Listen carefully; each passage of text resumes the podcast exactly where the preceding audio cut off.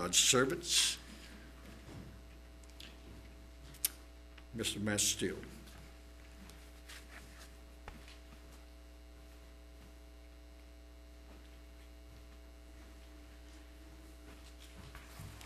Thank you, Ron. And thanks for doing song leading today. You know, it's a, it's a, a service and a, and a chore sometimes to, to wrangle everybody together. I'd also like to thank Curtis for do, jumping in at the last minute to do the Bible study. Uh, Steve was uh, going to do the Bible study, but he's still sick. So uh, if you would all keep him in your prayers. Uh, he's doing better, but not enough to, uh, to avoid hacking up a lung while doing a Bible study. So if you would keep him in your prayers.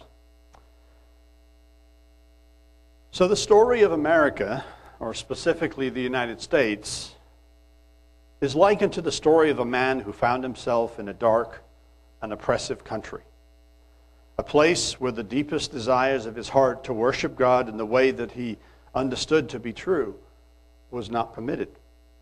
It's a story of a man who wanted to live in a way that was free, without judgment, without authorities, requiring him to do this thing or that thing to be accepted.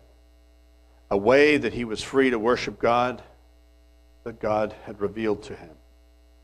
So this man said to himself, I will get out of this dark place.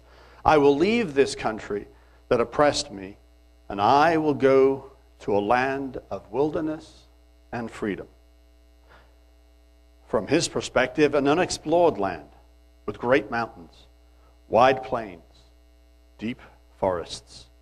I will take myself and my kin, and I will build a new home in a new land and be free of those that would control my mind and my heart. And so this man did what he determined.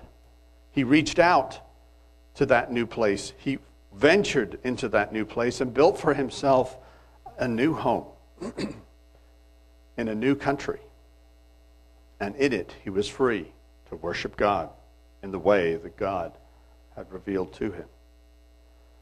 But then those enemies, those enemies journeyed across the ocean and sought again to place their burdens upon this man and bring him again under their control to live and worship as they saw fit. He knew, having tasted this freedom, that he could not return to the land of darkness and oppression. So he gathered with his kin and fought with all of his strength. And he appealed to God the great judge over the hearts and minds of men. And God, in his mercy, remembered the man by the cries of his heart, and he delivered him from his oppressors and gave him victory over them. And so the man was settled again and at peace in his new home where he could live and worship according to the way that God had revealed to him. What I've presented to you is a parable. A parable, a story that tells a larger story. Right? So, what I've tried to present to you is the story of the exploration and the settlement and eventually the creation of the United States. As though he was a person, a single man and, and his family a story that tells us themes and messages. Parables are stories that tell us larger stories, aren't they? They tell us more about the meaning of what happened or the meaning behind the story, maybe than even the details of that story. Parables have their limits, but they can, more often than not, tell us deeper truths than all the facts that we could read in history books. And we all do this, don't we? Have you ever told somebody your story or part of your story? Even when somebody just asks you, well, hey, what happened to you this week? I happened to ask Doyle that just a few minutes ago. And we didn't have enough time to get into detail, but he's got a story to tell. Something happened. It was a difficult week. We all do this. We share stories. And oftentimes we leave out some details, right? In order to tell what? the larger truth of what happened. Because those details are going to get us bogged down. So there are limits to parables, but they can really open the mind, open the heart, and help us to see the deep truths that the parable is trying to reveal. Parables can be about real persons, real people, real circumstances. They can be about fictional people and places, and they can be filled with all kinds of inaccuracies as far as we might tell it in a history book. But they still have meaning and truth. In the New Testament, Jesus used these parables. He use them as a vehicle to, to share the larger story, to really to get people to listen and understand. And I, I wonder how different his teaching was to the teachers of the day, right? The Pharisees and the Sadducees and all the religious community, because people commented, didn't they? This guy speaks as somebody that has authority. He doesn't speak like these old religious guys. He tells us stories, and in those stories are truth. But then that's also interesting too, isn't it? Because the disciples are like, why do you tell things in, in, in, in parables? Why don't you just please speak plainly? So, parables he also used to conceal something from one and reveal it to another. It's an interesting vehicle and tool that he uses. As I said, Jesus uses these stories to explain to explain what he means, explain the larger truth. And there's a whole series of them that are to explain what the kingdom of God is like. As you think about it, how is Jesus going to explain what the kingdom of God is like to a bunch of human beings that have no idea? How can he get us to appreciate what the kingdom of God is going to be like, what it's going to be like to live in it? Well, he chose to do it through parables. I want to look at one of these parables, and in fact, my next several sermons are hopefully going to be on looking at some of these parables to, to understand more and ask questions and just explore together what the kingdom of God is going to be like. Because I'm tired of living in the kingdom of man. And I want to know and see and touch and taste and feel, if at all possible, in this life, what it will be like to live in the kingdom of God. The first parable I want to start with is well, at first we think, well, you know, we've heard all these parables before, and this one's no different. It's pretty basic, we have it down.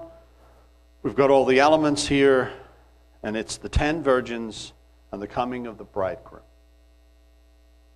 And it seems pretty straightforward, except when you start to ask some questions. And I wanted to start here because I think there's some new ways of looking at it, and it might set the stage, as it were, for looking at further parables about the kingdom of God. So we find this parable in Matthew 20, 25, beginning in verse 1. Now, the placement of this parable is interesting too. So we can't ignore the context. Because this parable is the beginning of a series of parables about the kingdom of God.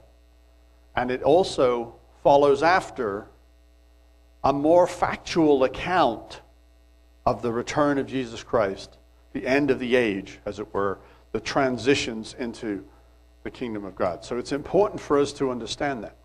Remember in, in chapter 24, the disciples were admiring all the buildings in Jerusalem and the temple, and Jesus said, I'm telling you, all of these stones are going to be down on the ground. And they said, Well, can you, can you elaborate a little bit more? What, what's, what's going to happen? When will all these things come to pass? And and the end of the age. And so Jesus gives them that Olivet prophecy, right? They're on the Mount of Olives, and he gives them the Olivet prophecy. And so that's the context that we have for this parable that we're going to read here. So in verse 1, it says, Then, this is Jesus still talking. After all of the Olivet prophecy, he says, Then the kingdom of heaven shall be likened to ten virgins who took their lamps and went out to meet the bridegroom. Now, five of them were wise, and five were foolish. Those who were foolish took their lamps and took no oil with them. But the wise took oil in their vessels with their lamps. But while the bridegroom was delayed, they all slumbered and slept. And at midnight the cry was heard Behold, the bridegroom is coming. Go out to meet him. And then all of those virgins arose and trimmed their lamps. And the foolish said to the wise, Give us some of your oil, for our lamps are going out. But the wise said, Uh uh-uh, uh, that's not happening, lest there should not be enough for us and you, but rather go to those who sell and buy for yourselves. And while they went to buy, the bridegroom came. And those who were ready went in with him to the wedding, and the door was shut. And afterward, the other virgins came, saying, Lord, Lord, open to us. But he answered and said, Assuredly, I say to you, I do not know you. Watch therefore, for you know neither the day nor the hour in which the Son of Man is coming. That last phrase there echoes what was just before the parable in, in chapter 24. You don't know the day or the hour. So the context is, as we, as we look at this parable, the context is the return of Jesus and what it means. But of course, we have to remember two things, right? It can be the return of Jesus and we are alive and remain and we're here to witness it or it could be the return of Jesus where we have pressed the fast forward button, right? And we have gone to the grave and we are waiting, and then the next thing we know is that we're at the return of Jesus. But either way, that is the context. Does anybody think that this is a weird parable? It's a weird parable. Now, we've read it over and over, so we think uh, well, I don't know. I've just read it so many times, it's pretty normal to me. But it's some pretty strange things going on here. And we should ask questions of that. So, here's some of the questions we might ask ourselves. Ten virgins are going to meet the bridegroom. Why is it ten? Why is it ten? And why, why five and five? Why not six and four? Why is it 10 and 5 and 5? I mean, one of the things I was thinking was what? 5 was, you know, the number of grace. Well, but what about the other five? They're five too. So, okay, maybe it's not that. Five of them only take their lamps. And then five, the other five take their lamps and oil. Why did they do that? Why did the ones that took the extra oil, who told them to take extra oil? Why were they prepared to take extra oil?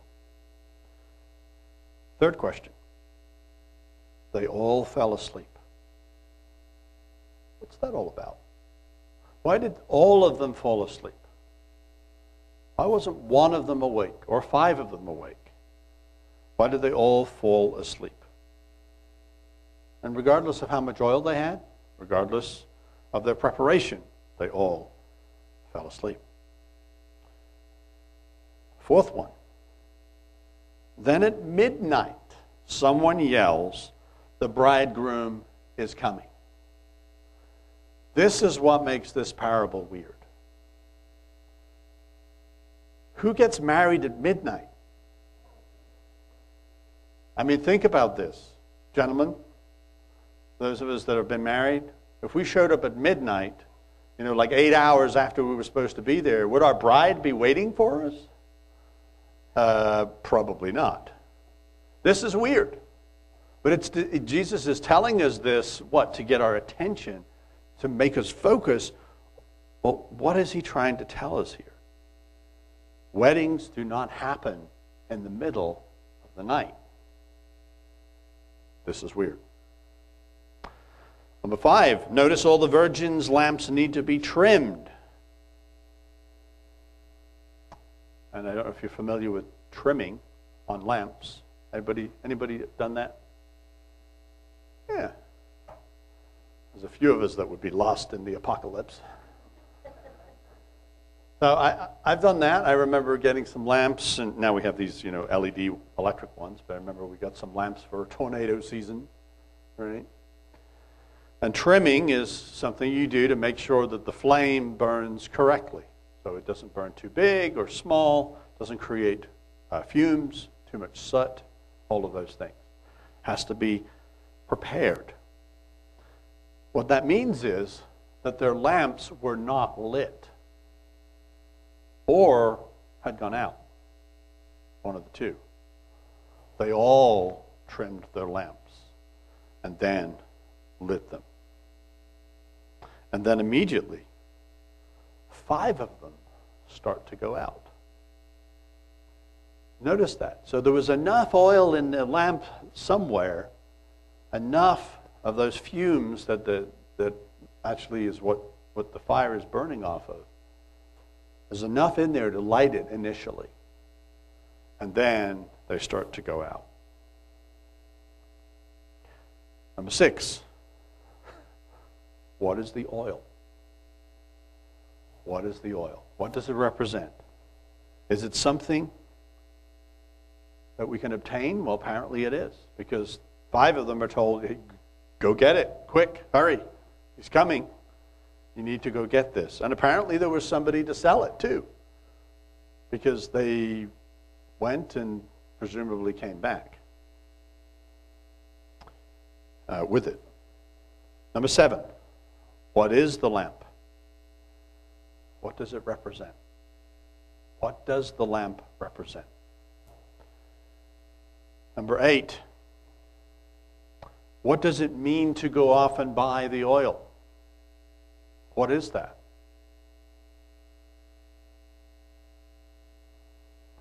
Number nine, when they return from buying the oil and they knock on the door to, the, to be let in, they were told something that would chill us to the bone, aren't they? I do not know who you are. I do not know you. But wait, isn't this, isn't this Jesus? Isn't this God? Isn't this the marriage supper of the Lamb? He knows everyone. So, what does that mean? That he doesn't know us. And number 10, what does it mean to watch? What are we supposed to watch? What are we watching? What are we being told to watch? You know, traditionally we've been told we're watching prophecy, right? We're watching the news. We're watching things that are, are prophetic, signposts along the way. Is that what the virgins were being told to watch for? Is that what Jesus was asking for us to take from this parable to watch prophecy, watch the world. There's some elements to that, because of course, Jesus gave us Matthew 24. But ultimately, what kind of watching gets us in a place where we're prepared so that we can enter into the wedding supper of the Lamb? So we have these 10 questions. I'm going to take about 30 minutes each. Larry got the joke. There's too many to go through here, right? There's just too much. Uh, lots of interesting concepts, and some of them we can talk about. And, you know, because of uh, today's events, I'm only uh, really going to touch on one of them today. I had three of them prepared, but so in my series, I'm going to do another part two on this probably, because there's so much good stuff in here. But I want to start with what the lamp is. Taking this maybe a little about a little bit out of order, but I want to just kind of explore what are the lamps? And there's some obvious scriptures, and we'll go to one for sure, but let's start thinking about what do they represent. This whole parable is about being prepared. This whole parable is about preparedness. So, if you weren't before, you need to be a prepper, right? That's what they call them today. Be a prepper. Have all of your dried foods in the pantry, your generator with uh, propane. You're prepping for the end of the world. Well, no. But yes, we are prepping for the end of the world, for the end of the age. So, what is this lamp? Well, obviously, it's, uh, it's used for light, right? There's not a lot of reasons to have a lamp other than for, for light. I suppose if it's a, a decorative item, but then it's not much good for us when the darkness comes. So, what is this lamp? Well, back in Matthew 24 and verse 36, which, again, as I said before, is the context for all of these parables, Jesus says this But of that day and hour no one knows, not even the angel of heaven, but my Father only. But as the days of Noah were, so also will the coming of the Son of Man be. For as in the days before the flood, they were eating and drinking and marrying and giving in marriage until the day that Noah entered the ark and did not know until the flood came and took them all away. So also will be the coming uh, or the coming of the Son of Man be. So what were they doing in Noah's day that can guide us into when the, the coming of the Son of Man is? Well, they were doing life, right? They were doing all the normal things. You know, and I've heard some say, well, you know, partying and marriage and giving in marriage was, was adulterous things that they were doing, and, and that, that may well be the case. They were certainly thoroughly corrupted, right? God told us that man had thoroughly corrupted his way. And so the end of all flesh had come before God. But they were doing what they thought to do. They were doing life. And they didn't care about anything other than that. And they clearly had no understanding of impending doom, right? They weren't lining up to buy tickets for the ark. They were laughing at it. They were laughing at Noah. They didn't really believe that there'd be any repercussions for what they were doing in life. I wonder if they even believed there was a God anymore. Which, you know, to us sounds crazy. Well, they're not that far away from creation. What do you mean? But yet here we are, right? And we're living in a culture and a community that is becoming more and more like the community that they had. So I don't know whether they believed in God, but they certainly didn't have any fear of God in according to what they were doing. And they did not have an understanding that at any minute their lives would be ended on a global scale. Jesus continues. He says, Then two men will be in the field, one will be taken and the other left. And again, this is in the context of at the coming of the Son of Man. Two men will be in the field, one will be taken and the other left. Two women will be grinding at the mill, one will be taken and the other left. Watch, therefore, for you do not know what hour your Lord is coming. Aha, okay. So that gets back to one of those other points I mentioned here. What, what are we supposed to be watching for? the coming of the Lord. Right? That's what Jesus says. Watch, therefore, for you do not know what hour your Lord is coming. I remember one time when I was a kid, oh, I was, I don't know, seven or eight years old. I was excited because there was a possibility that uh, my cousins and my uncle and aunt were going to be dropping by. They were on the way somewhere else. And I overheard my mom and dad that they were going to be dropping by for a visit. And I liked these cousins, and I was looking forward to it. And I liked my, my Uncle Bernie. Imagine, uh, you ever seen the, the singer Pavarotti? He looked like Pavarotti. We called him Pav. And so I would go to the end of the street looking. I don't know what I was looking for. I didn't know what their car looked like. So I'm probably staring in every car as it goes by and Oh, they're not here yet. I'll go back to the house. Another 30 minutes later, all right, they might be coming.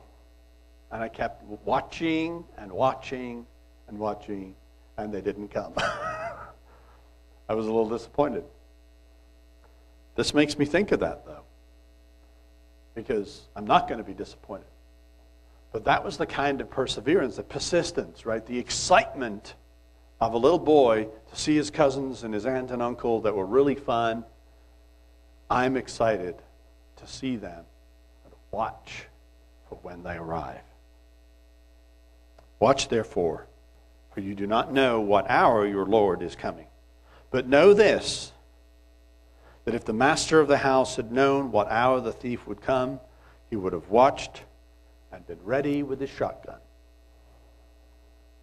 and not allowed his house to be broken into.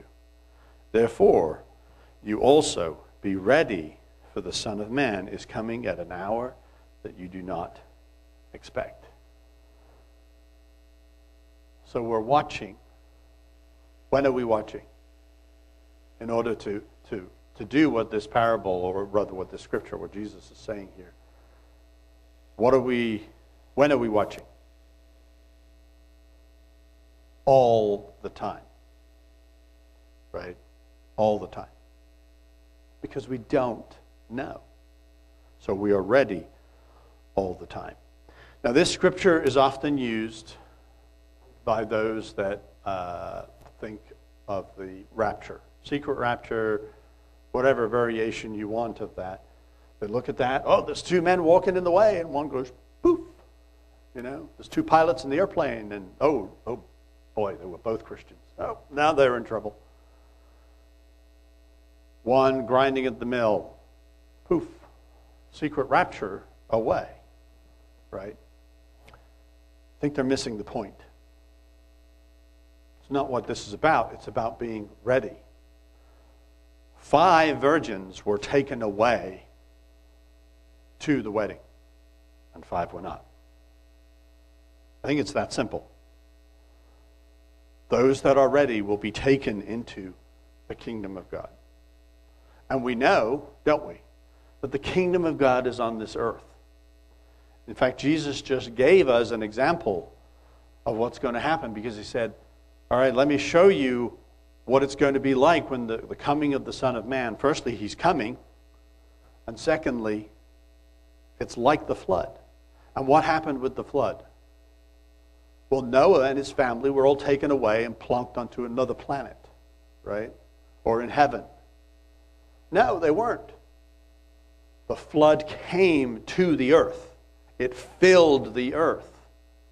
The flood came here, and Noah was saved out of it, through it.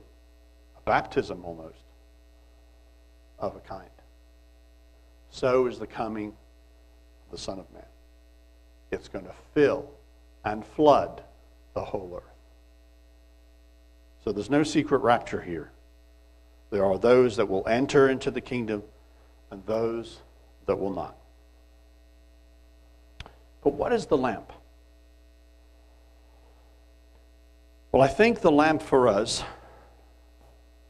is a symbol for us. I think we are the lamp. You know, and uh, Jesus probably wouldn't get a lot of traction if he just said, you know, the kingdom of God is like 10 lamps right? So he used the lamp as, a, as an image, as a symbol for us, and that we can be filled with something or not. And if, if our lamp, if who we are, is filled with something, then we can give light, and if it's not, then we won't. Going back to Matthew chapter 5 and verse uh, 14.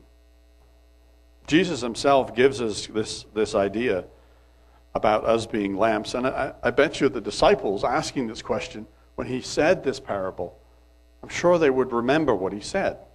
He said, You are the light of the world. A city that is set on a hill cannot be hidden. Nor do they light a lamp and put it under a basket, but on a lampstand, and it gives light to all who are in the house. Let your light shine before men, that they may see your good works and glorify your Father in heaven. Good works. Well, that was kind of timely with our James study today, wasn't it? Our good works. Not the kind of works that say, hey, look at me, aren't I so great? Just good works done for who? Well, the poor, right? The physical poor, the poor in spirit, for those in the community, for whatever acts of service that we're doing. That's part of the good works that we're supposed to be doing. We're supposed to be light and a lamp to the world. Little lights dotted around so that we can shine before men. Just like James told us. And you get the sense from the parable, really, you know, there's a timer, isn't there? The clock is ticking. Certainly today, we are closer to the coming of the Son of Man than we were yesterday. Tomorrow, we're another day closer. How are we doing on the lamp? Are we shining? Are we prepared to shine? Do we have enough fuel? And we won't be able to get into what that fuel is today. But do we have enough fuel to shine? To enter into the kingdom of God? Because that's another point that maybe we didn't list before. Is that part of entering in, seemingly, into that kingdom is having that lamp and having that fuel to shine when it arrives. Brian, I'm going to skip to that last scripture that I gave you. I think this passage kind of connects with this first part, so I'm just going to jump forward uh, a little bit here. In thinking about being prepared and thinking about not being in a circumstance where we're looking to knock on the door. Let us in. Jesus, you know us. You know who we are. I, I don't I don't know who you are. I'm sorry. We, we don't want that, right? So we have a, a time, like I said, the, the time is running. So in Luke chapter 13 and verse 22, says that Jesus went through the cities and villages, teaching and journeying toward Jerusalem. And then one said to him, Lord, are there few who will be saved? And he said to them, Strive to enter through the narrow gate. For many, I say to you, will seek to enter and will not be able. When once the master of the house has risen up and shut the door, and you begin to stand outside and knock at the door saying, Lord, Lord, open for us. And he will say, and he will answer and say to you, I do not know from where you are from. Then you will begin to say, We ate and drank in your presence, and you taught in our streets. But he will say, I tell you, I do not know you. I do not know where you are from. Depart from me, all you workers of iniquity and there will be weeping and gnashing of teeth. When you see Abraham and Isaac and Jacob and all the prophets in the kingdom of God and yourselves thrust out, they will come from the east, from the north and the south, and sit down in the kingdom of God. And indeed, there are last who will be first, and there will be first who will be last. Just imagine that. Being in that situation, knowing what we know. I mean, these people knew where to knock on the door. These people knew that the kingdom of God was there. They knew where to go, and they did not do the things necessary to be prepared to enter in, to enter into the kingdom, to enter into that life. It's a negative motivator, and I didn't mean to end on a negative today. There's a lot of hope and there's a lot of blessing in the rest of this parable, and we'll, we'll dig into that. But it is a motivator nonetheless, right? Who wants to be looking in through the glass? Right? Who wants to be on the outside looking in? Not us. So let's think about are we being that lamp? Are we shining? Are we prepared to shine? Is the light of God, is the Spirit of God, which we'll get into, is the oil of God flowing in us, preparing us for the arrival of the kingdom of God?